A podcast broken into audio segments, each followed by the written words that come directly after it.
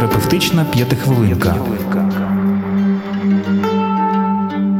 Соціальний інтелект це сукупність здібностей, пов'язаних з можливістю пізнати себе та інших людей, пізнати думки, почуття, особливості поведінки та мотивів.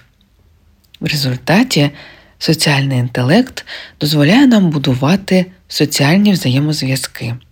Сьогодні будемо говорити саме про цей феномен.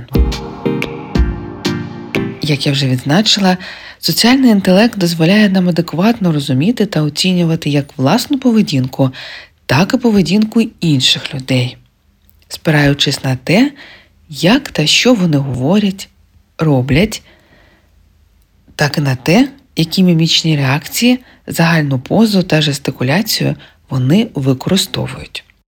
Соціальний інтелект впливає на здатність людини будувати успішну професійну діяльність, але не тільки.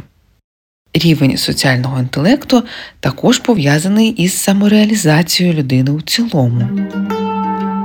Відзначу, що люди з високим соціальним інтелектом мають більш високий соціометричний статус, частіше є лідерами по життю, легше вирішують конфліктні ситуації та краще будують міжособистісні взаємини. Простою мовою високий соціальний інтелект ми називаємо відчуттям тактовності або здоровим глуздом, або життєвою мудрістю.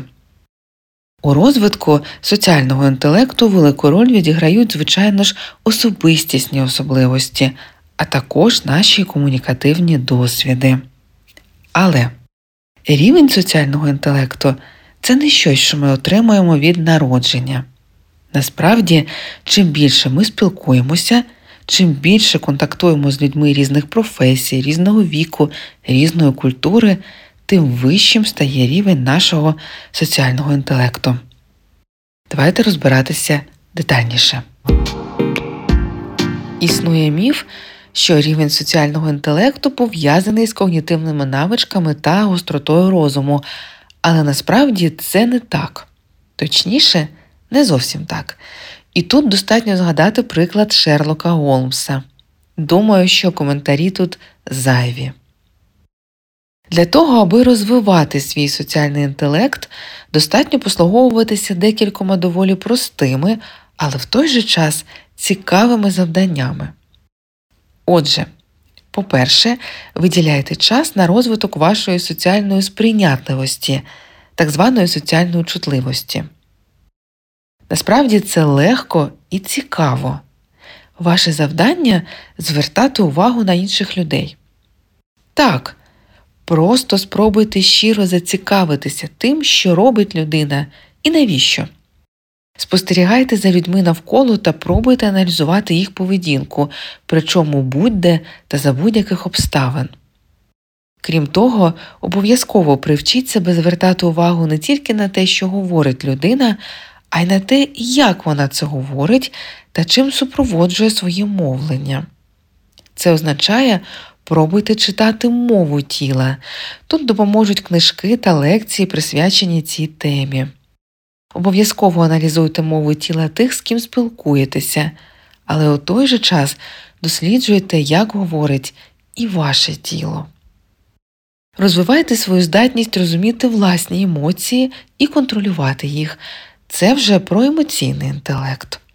На допомогу тут прийдуть курси ораторської або, якнайкраще, акторської майстерності.